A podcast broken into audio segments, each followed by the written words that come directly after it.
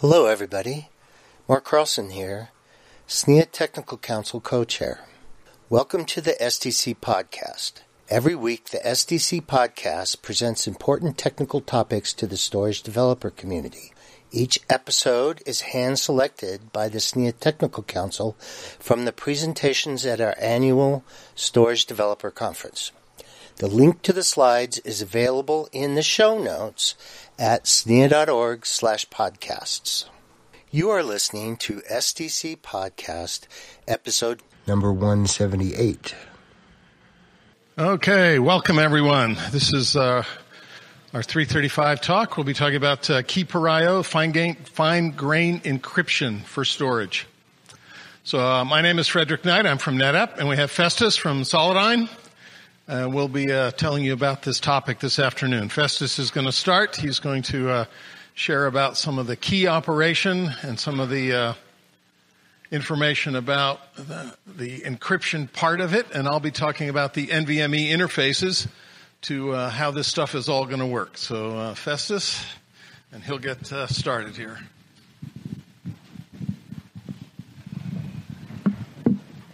Thanks, Fred. Um, so, as Fred touched on, uh, we'll start with uh, just an overview of the evolution of uh, data at rest protection schemes. And then we'll, that should get, get us into Key Per IO architectural components. Uh, we'll look at the benefits. But more importantly, we'll look at the latest updates that TCG Storage Work Group has been making towards the standardization of, uh, of.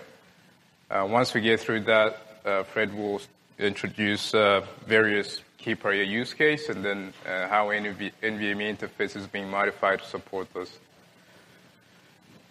All right, so to start, um, um, most of you are already familiar with uh, general approaches toward uh, on, on storage devices.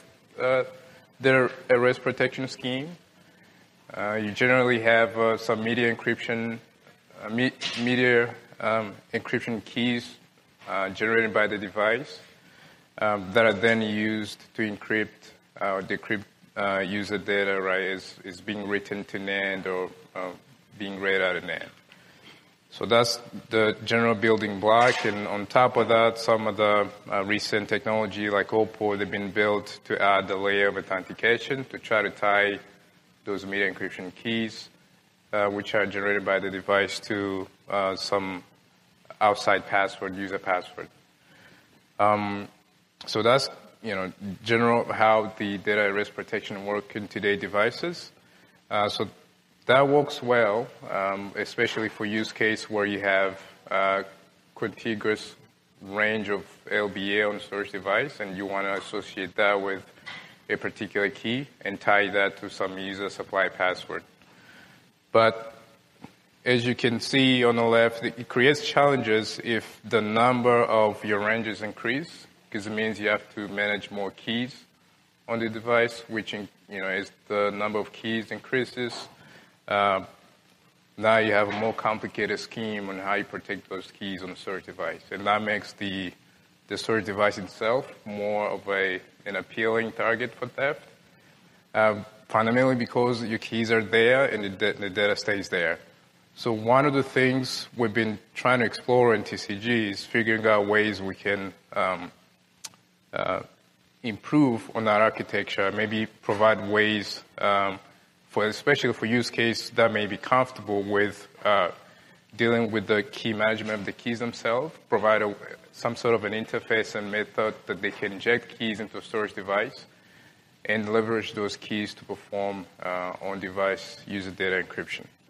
Um, so with the idea of uh, externally managing media encryption keys, it, it introduced some excellent benefit uh, in terms of now you can, instead of associating um, a range of LBAs on device with one key, you can actually associate higher level uh, object with keys. For instance, uh, one set of key can be associated with uh, objects across different devices instead of the old architecture where um, you have only some LBAs that can be tightly coupled with one key. Uh, but that also means you know, if you can manage uh, media encryption keys externally, it means you can crypto erase at a higher level, not just at uh, LBA range level. You can crypto erase at a object level. That may be spanning multiple uh, storage uh, device appliances. Um, with external management of keys, uh, it obviously simplifies the um, your, your, your, key management implementation of device since you don't own the keys. Um, so the audit process that Eric talked about earlier becomes a lot more simpler since you don't have the keys. Uh, so these are some of the key benefits that Key.io at a high level provides um, that are not, um, that you cannot, at least some of this, obviously the flexibility exists if you do software encryption, but you know, this tries to extend that layer in, down into the storage device.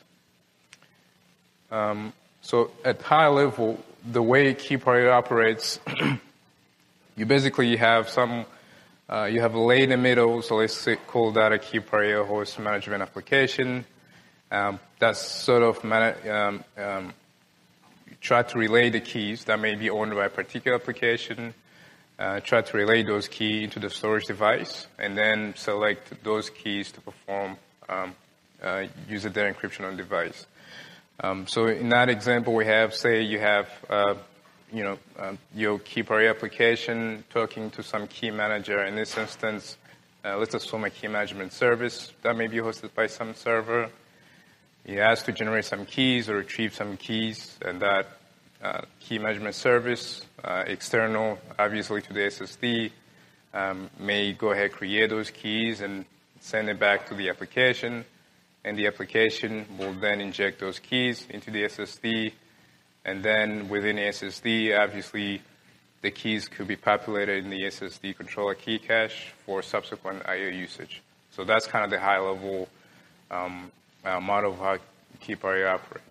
In the storage work group, uh, we've been you know, basically taking this this model and try to define various architectural, uh, even protocol elements that will be needed to support uh, something like this. So the um, there's also uh, the NVMe component. We'll get into that, uh, where we get into details, various architectural elements that are being uh, added to NVMe command set to be able to support uh, the key selection per you know uh, namespace. Um, from a TCG perspective, the protocol layering that we envision today is uh, for key management, we right now we we're gonna for version one we'll start with KMIP. Uh, KMIP is a fairly um, uh, common key management protocol that allow exchange of keys between some uh, host application and some key managers. Um, but then from a um, uh, from a uh, host to the storage perspective, uh, we're going to have a couple of different protocols. One is what most of you are really familiar with, using a security send and receive uh, to do some basic uh, activation of the Keep Key.io as a, an ASP like we have Opal today. Uh, so you have that. That's not going to change in terms of um, you know setting up which authorities are allowed to perform uh, different configuration options. Uh, the new thing we're adding is obviously the interface to the KMIP protocol. So we will, we're looking uh, to have a KMIP uh, protocol, the request message protocol, um, as a payload for TCG COM packet. So this at least keeps existing software stack that manages Opal uh, the same, uh, while allowing uh, quick integration with KMIP without introducing some of the older TCG problems like sessions. Um, so, you know, as you can see, this is a quick, there's, it's a stateless protocol, uh, basically just strictly designed uh, to inject keys into the storage device. Um, you then have, obviously, on the NVMe side, um, you have extension to NVMe IO commands to support selecting keys. And then TCG will still use Protocol 2, uh, Security Protocol 2 to do things like a TCG specific reset, uh, but also to do uh, things like uh, clearing of keys in, in a particular key slots. So that's uh, a high level what the protocol uh, layering will be look will look like once uh, the standard comes out. from a um, key injection perspective, um, we actually we did an interesting set of problems here. Um, I want to get in, get in through this a little bit. Um, so one thing we, when we started, we were one of the, the question we had was, you know, when you inject a key, when you try to protect the keys, do you protect them from the key origination point, from the you know the entity that owns the key, all the way to the storage device, or do you protect the keys from or do you trust the key by your host management application and protect the keys from that application to the storage device? Um, as you can see, one of the decisions we made is basically to um, uh, consider the interaction between the key manager, the entity that holds the keys, to the, uh, the, the, host application that's managing uh, various storage devices. those interactions are out of scope, of, will be out of scope of this standard mainly because we, you know, th- there may be some use cases where that application will want to know, um, you know, a key with this key ID, I want it to be in a particular namespace. So they may want to get some metadata on the keys, therefore enforcing a stricter um, uh, traffic uh, encryption from all the way uh, to the key manager to the uh, to the namespace. Uh, it may create some complications with those use cases. So for version one, the first thing we did was to um, focus on the interaction between the key per IO host management application and uh, the actual SSD element.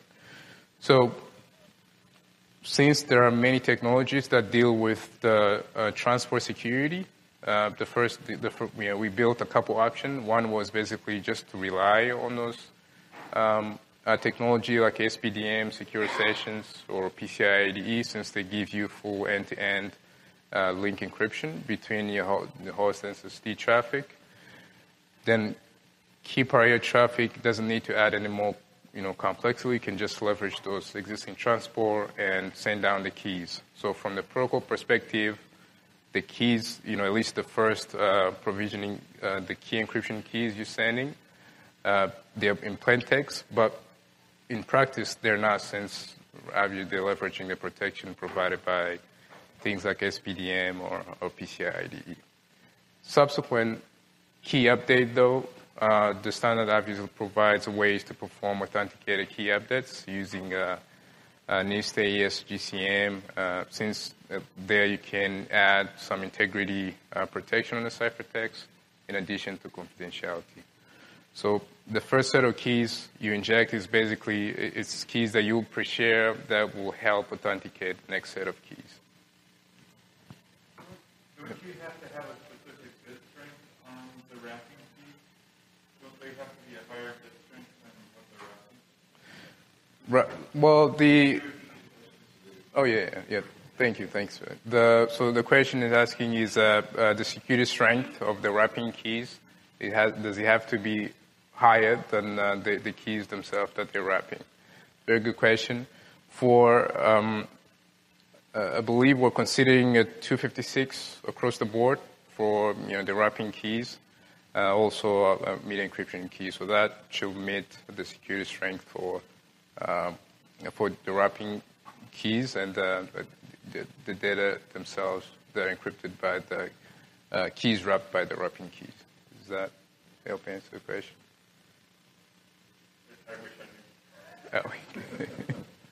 so, so, um, uh, so, you know, for for yeah, the, the first, uh, sorry, the the first set of keys, um, as I mentioned, is you, you, you set them up so you can use to authenticate the next set of keys. Uh, for the next set of the the um, the other option we have, and all these are host configurable. Um, you know, we, we, we looked at use case where you may not have um, this um, link protection technologies available. You know, I'm not sure how many vendors have already uh, link encryption shipping today or support for SPDM secure session. So for those use cases, uh, we provide an option to use a NIST key transport, at least for provisioning of this first set of keys. Um, but then subsequent key updates, you can use symmetric AES uh, GCM. Um, in, in, this option, the assumption is that the device come pre-provisioned. The storage device come pre-provisioned with some sort of uh, public key certificates you can then use the certificate to set up uh, the key transport algorithm. Um, the way it will work, basically, the, your host application pulls the certificate from the device um, and then use the public key, register the certificate with the key manager, and then it can then tell the key manager to use that certificate to encrypt um, uh, whatever key encryption key wants to send down, and can just relay that to the source device. Um, in this um, setup of the first keys, one of the future work we're considering is, um, it, it, you know, as I briefly touched on, our current options they target the, you know, uh, the protection of keys from the host application uh, to the source de- to the source device. But there are use cases where you may want to establish end-to-end protection of a key. So for example, if the key is owned by a user who sits on top of that application, you want to protect the keys from that I use all the way to the uh, to the namespace. Um, in addition to that, we've heard from um, uh, some of the feedback we've gotten is that not everyone wants those key encryption keys to persist on a storage device. Um, some use case will want basically uh, the device to not have access to any of the keys uh, when it loses power. So that's the concept of ephemeral KEKs. Uh, we've been uh, uh, we've been looking to uh, to figure exactly how it will work. the idea is that you still want to be able to establish the protection of the keys, but still allowing um, the the intermediate layer to be able to dictate which namespace will consume you know which keys. Um, so this will probably not make it in a, it's not going to make it in a version 1.0, but in subsequent versions. Um, so once you've established your first keys, we say the key encryption keys, we can view them as the authentication keys. You then go to establishing the media encryption keys. So these are the keys that are going to be used for uh, user data protection. Um, so for these keys, the the idea is that they can only be provisioned by the entity uh, that provisioned the authentication key. So these will all be sent down encrypted using the previously provisioned uh, key encryption keys or authentication keys. Obviously, it's very important that you have the integrity guarantees of the ciphertext for MEKs, since they are used for um, encryption of user data. You want to make sure that the keys you're using they haven't been tampered with. At least if they've been tampered with, we should be able to detect that before uh, those keys are accepted. Um, one of the main properties of key per IO is that the media encryption keys that never exist on a storage device once it loses power. Um, so on every boot, the host will basically have to re-authenticate uh, by supplying MEKs again protected by uh, previously provisioned authentication keys. Uh, the other property that's nice that we baked in in version one is the ability to support uh, replay protection. As you imagine, if a, I have an analyzer sitting on a traffic and record the previously inserted keys, it can just replay and get access to the data, right? Uh, so having a replay protection is just to make sure that every time a key is inserted, that we have a, a quick challenge test to be able to, to tell that um, the keys that are being injected are fresh, not old copies that have been previously injected. So those will come as well in a in the version uh, 1.0. So I think at high level for in, you know for key provisioning schemes, uh, uh, this is what uh, you can uh, you can expect to see at least in the, in the version 1.0. Any any questions before we jump into the uh, interface interactions?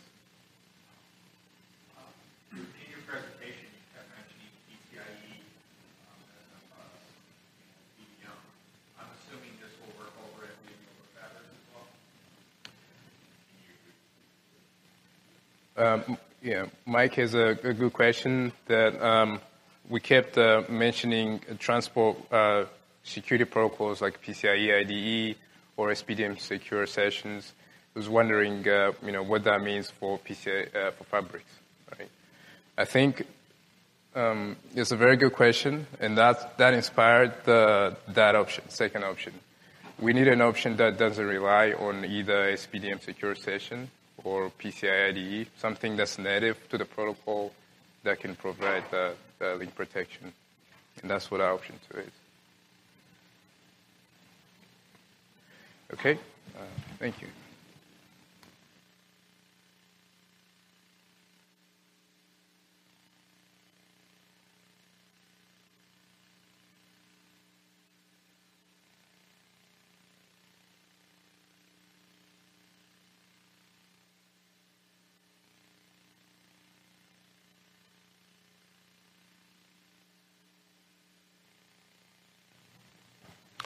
So just to elaborate a little bit on uh, Mike's question there about fabrics, that we do have authentication and um, TLS types of uh, protocols. We have FCSP. Uh, so there are ways to secure the transports uh, for some of those fabric environments.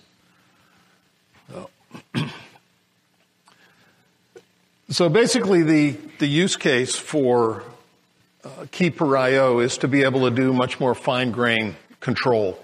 That the methods we have with uh, self encrypting drives today are either for the entire drive or for predefined LBA ranges. And so that makes it hard for the application to be able to make sure that their data goes in a particular range of LBAs so that it gets encrypted with the appropriate key. So the idea here is that each IO operation, each read command, each write command gets to select its own key that is unique for that data. So here's what that might look like. We have our, our green tenant, our yellow tenant, our blue tenant, and our purple tenant. And each of their data is being encrypted with their own key uh, before it's stored out on the media so that they don't have to worry about where it goes using the existing uh, SED technologies that, that, TCG has provided. So they can then all be mixed uh, out on that volume, and you can more easily control the, the coming and going of that data. Uh, you can erase the data and get rid of it because just by getting rid of the key, it, it makes it virtually impossible to, uh, to be able to get that data back in its original form. So a couple places where this uh, might be implemented, uh, if we have some uh, specific machines, uh, the tenants on the left are green, yellow, and red tenant, and they send some operations to an array controller out in the fabric.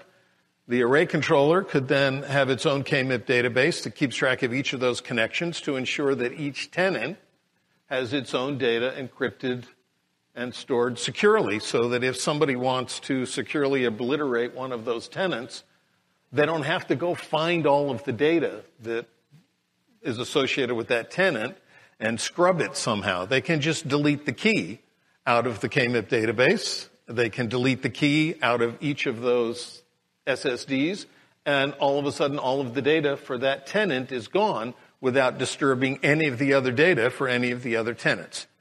But right now, to be able to do that, you have to do it with the whole drive, or the array has to have previously divided up those LBAs into some fixed LBA ranges. So you can do the same thing in virtual machines, where each virtual machine gets its own uh, key associated with it. It goes through the hypervisor, and the, the, the data keeps, keeps its association with that key, and now it's stored out on uh, whatever device uh, is being written to. And so again, to get rid of any one of those individual machines, those virtual machines, you just have to get rid of the key that was being used by that machine. So there's several different other ways that this can be put to use. This just happens to be two of the common use cases. So to operate with this, the system is going to have to do some some discovery just like it does with any feature of a device. It's going to have to figure out how many key tags are available. So the key tag is the thing that's used with the IO. You say, I want to use key number one, key number 10, key number 100. That's the key tag. So each IO doesn't have to pack an extra 512 bytes worth of key as part of the IO. It's the key tag that references the key. So then the key gets stored separately in the device and the appropriate key is then the, the associated key with that key tag is what gets used. So the host has to know how many of those a device can support. Sometimes different encryption algorithms have uh, different requirements on the amount of data that they're encrypting. And so there are maybe some granularity and alignment requirements that are going to be associated with different algorithms, and the host is going to need to know that. So some of this is obtained through the NVMe identify commands, and some of this is obtained through the TCG discovery commands, the security protocol send to request the information, and the security protocol receive to get the result back to be able to determine what the capabilities are that the device supports.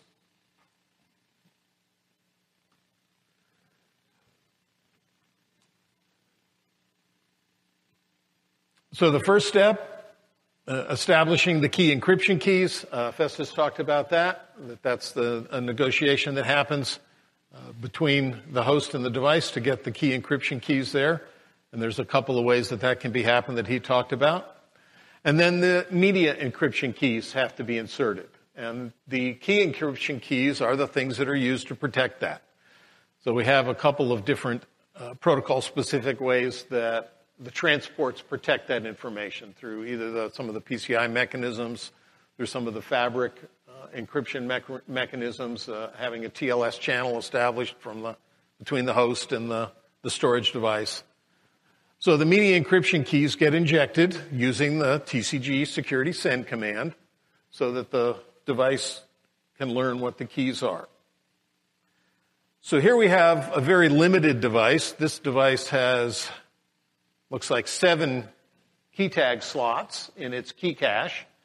Now, hopefully, nobody's going to build a device this small. We expect the smallest ones will probably be at least in the hundreds, maybe thousands of keys that will be supported by the device.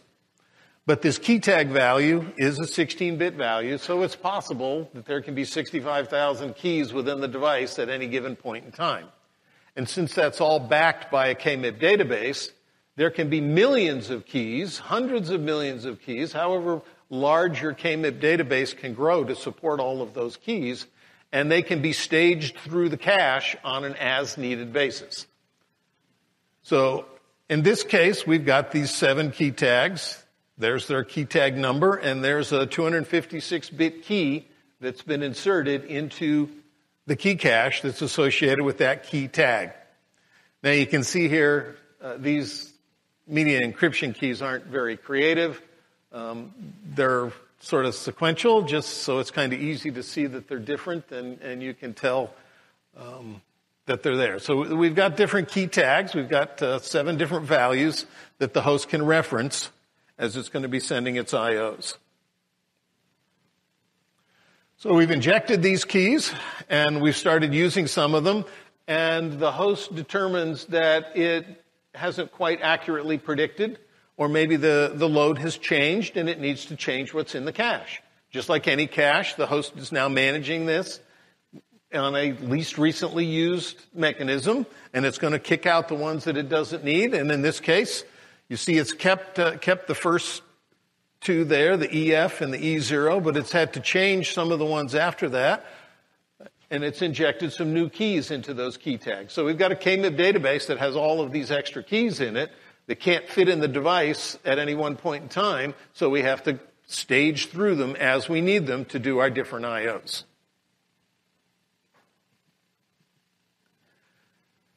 So in particular, the commands in NVMe that need to be aware of this are any command that's going to do IO.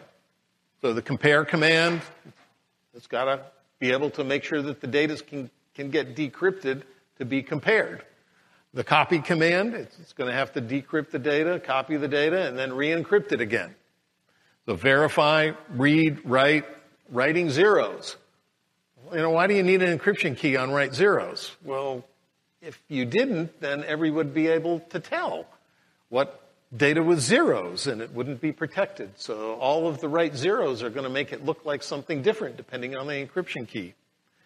And the zone append command for ZNS devices because that's an additional way to, to get data written. So here we have our key tag database, which has the keys in it, and we're going to be using some of those key tags to write some data to our device. So here's an example sequence where we've issued a write command. We're writing out to LBA 100. We're going to write eight blocks. And we're going to use key tag number one. So what key tag number one means is that we have a media encryption key in the cache that ends in that little EF value. Then we go on to write to LBA 200 and we're going to write 16 blocks this time using key tag 100. So that's the key that ends in the value E6. Then we go to read the data from LBA 100 and the host now has to know where that key tag is.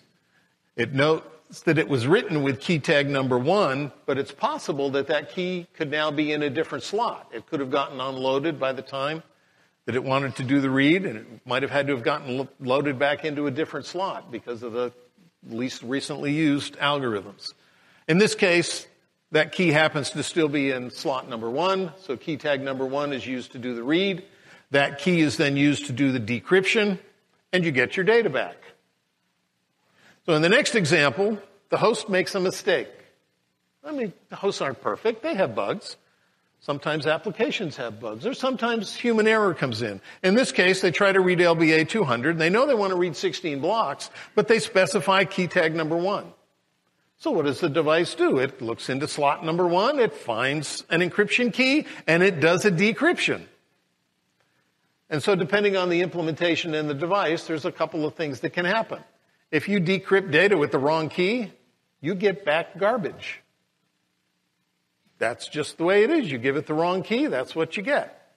So if the device, in fact, stored its uh, ECC check values prior to doing the encryption, then when you do the decryption, you're going to find that that ECC check value doesn't match what it should, and you're going to think you got a media error because the device is going to see that the, the, mismatch on the ECC. So there's a number of, of bad things that can happen to a host that specifies the wrong media encryption key when it tries to do the read of the data. But the point is the data is protected, and if you don't specify the right key, you don't get the right data. So then the host notices its mistake, it reissues the read, this time with key tag 100. That happens to match what it was written with, and so now the host gets their data back. You had a question, Randy.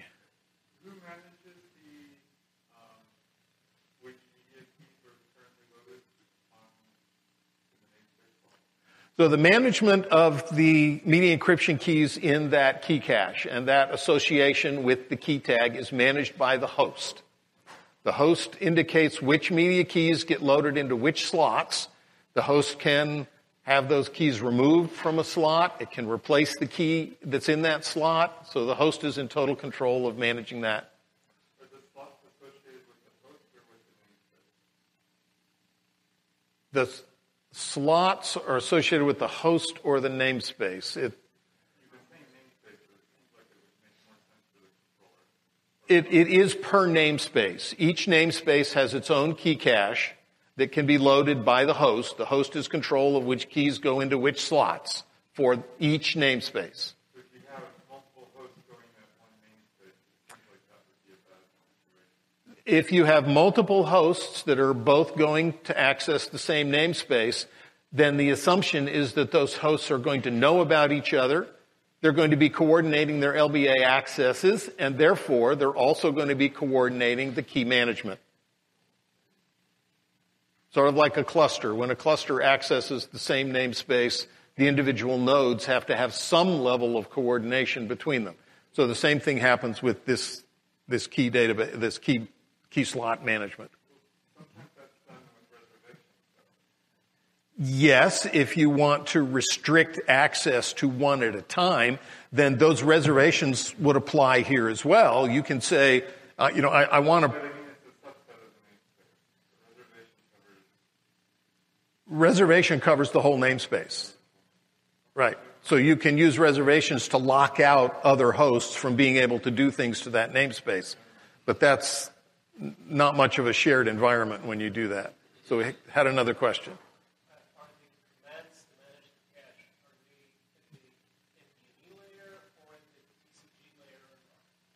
Um, are those commands at the TCG layer, at the NVMe layer? That's sort of both because they are NVMe security send command and an NVMe security receive command, which then contains TCG content within the data buffers that flow back and forth. So it, it's sort of both. Yeah, yeah. It, it works the way, the same way that all the other TCG commands work. Yes. Question there. Uh, yes, the key cache is limited. There's only so many slots. That's what the discovery process is. If the hosts want to, they could agree to divide up the key cache. You get slot 1 to 100 and I get slot, you know, 101 to 200. Um, so uh, there's uh, negotiations that have to happen in, a, in any shared environment. Yes.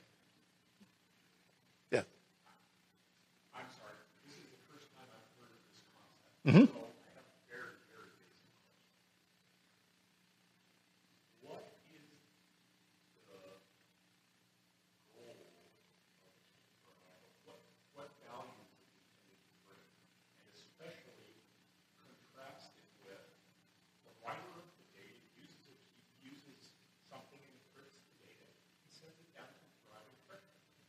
So the question is about the value of the feature. And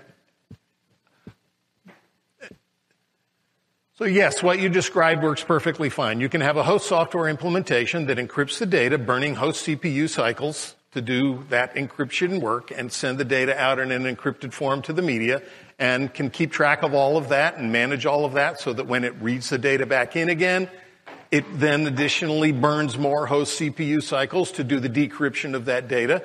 But if we can take all of that encryption and decryption work and we can shuffle it out to the device, then we've, we've saved our, yes, it, it could be thought of as a form of computational storage that's using um, unique TCG style APIs to, yeah. I mean, there's, there's many other use cases for it. Um, I mean, one of the ones that was mentioned at the beginning was the European uh, GDPR requirements. I mean, you can imagine this going to a worst case environment. Well, actually, for a storage vendor, it might be a really good solution is that every person in the world gets their own key. I, yeah, that tends to, that starts to make my mind explode with scaling issues, especially if each person wants to have their own unique key for each of their own types of data. I, I want to have a key from, so when I want to be forgotten on Facebook, I can say, just forget my Facebook key. That's a lot of keys to manage.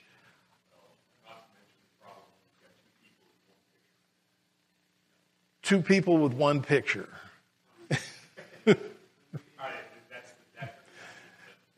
yeah. yeah. Yes. Question. And that's what you can do with Opal. How does this compare to today's methods?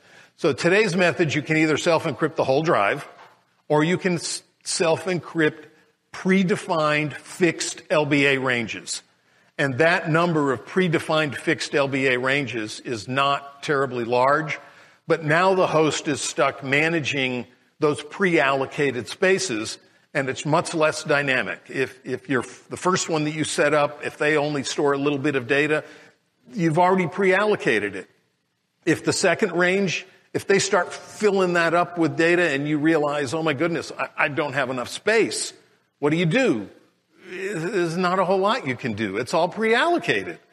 Uh, you're going to have to take a second range, which means you're now you're going to be using a separate key you're going to have two keys for the same application just because it, it stored too much data and it overflowed its, its first range. It, the, the, difference between the, the static nature of predefined ranges and each key, each IO gets to define its own. So it's fully dynamic. Yeah. One-sided.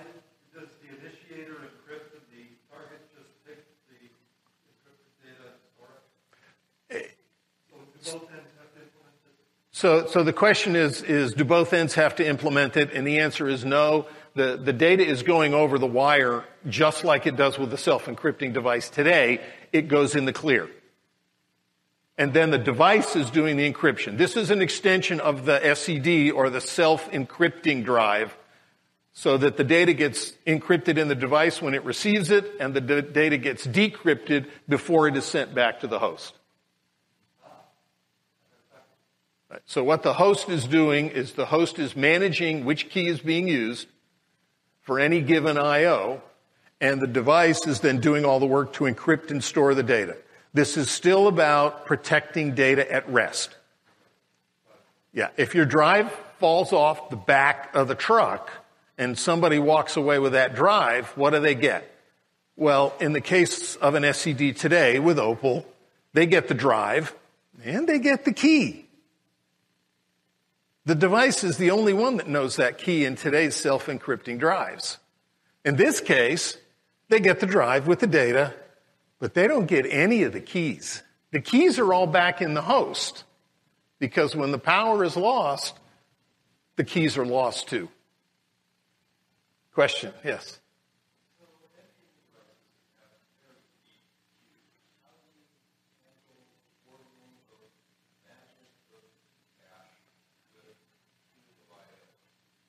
So the question is about managing the depth of the NVMe queues. 65,000 queues with 65,000 IOs on each queue. How do you coordinate that with the, the management plane access for managing that cache?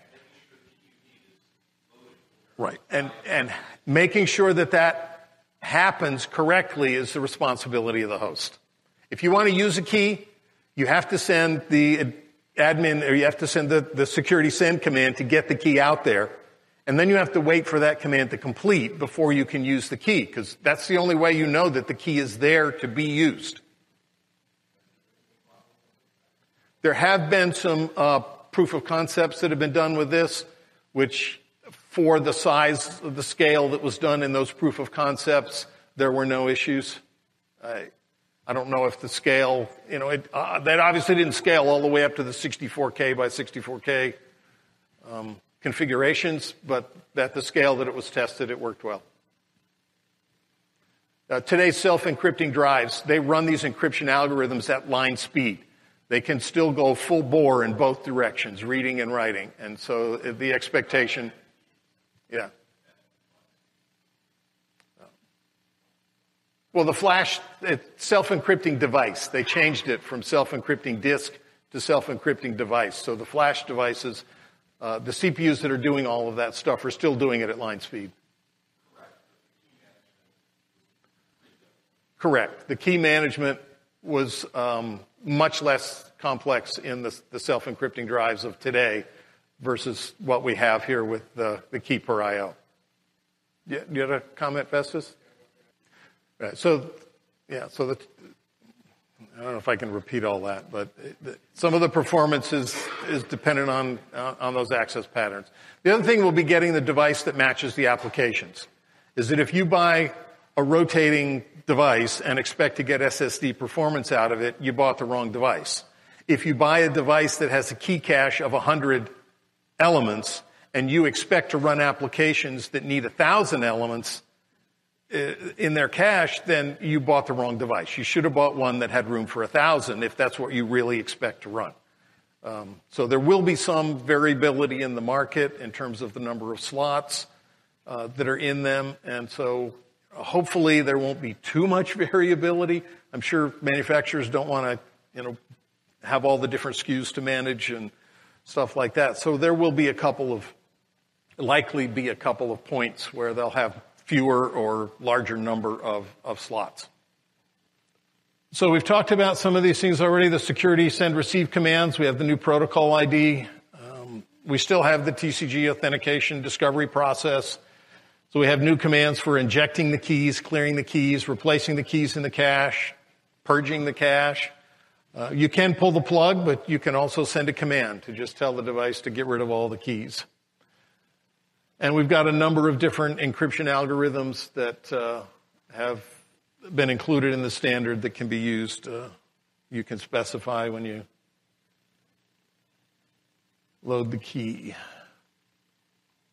So the host is responsible for the key management. Everything to do with the key, the creation of the key, the loading it in the device, and the host will keep a copy of that around in its KMIP database. So just because you pull the plug on a device doesn't mean the key went away.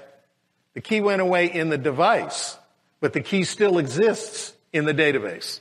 And if you really want to get rid of it, you have to get rid of it in both places. Nah, That's the host's responsibility. The host has to make sure the right keys are there at the right time, that all that gets coordinated, and the host, of course, has to deal with any mistakes it makes. So right now, there's uh, a little bit of work left. We're very close. Most of these documents are in their final review at this point, and so people are making uh, some comments. You know, we may have uh, one more spin of them, but if you're involved in the committees, take a look at them, um, because at this point, uh, they're just a few weeks to months away from uh, from public release. It, the positional is so when you load it in the drive, it's loaded into a slot. Well, that's up to the host. The host could overwrite a key in a previous slot that hadn't been used in a long time.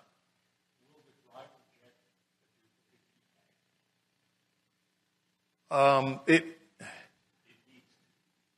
I, I'm not sure what you mean. Will the drive reject a duplicate? I don't know what a duplicate key tag is. If Mm-hmm. Yep. To slot 10 in the cache.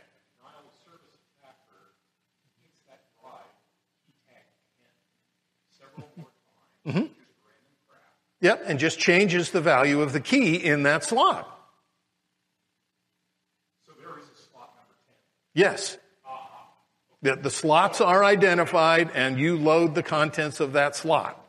Uh, As far as denial of service attacks, you have to have an application that's gone through the authentication process, through and knows how to access the key encryption keys to be able to get this stuff out over the wire. There's an awfully lot of, of other security layers that are going to make that pretty hard. So we uh, working on the NVMe protocol in the NVM Express group and the TCG protocol in the TCG group. Yes.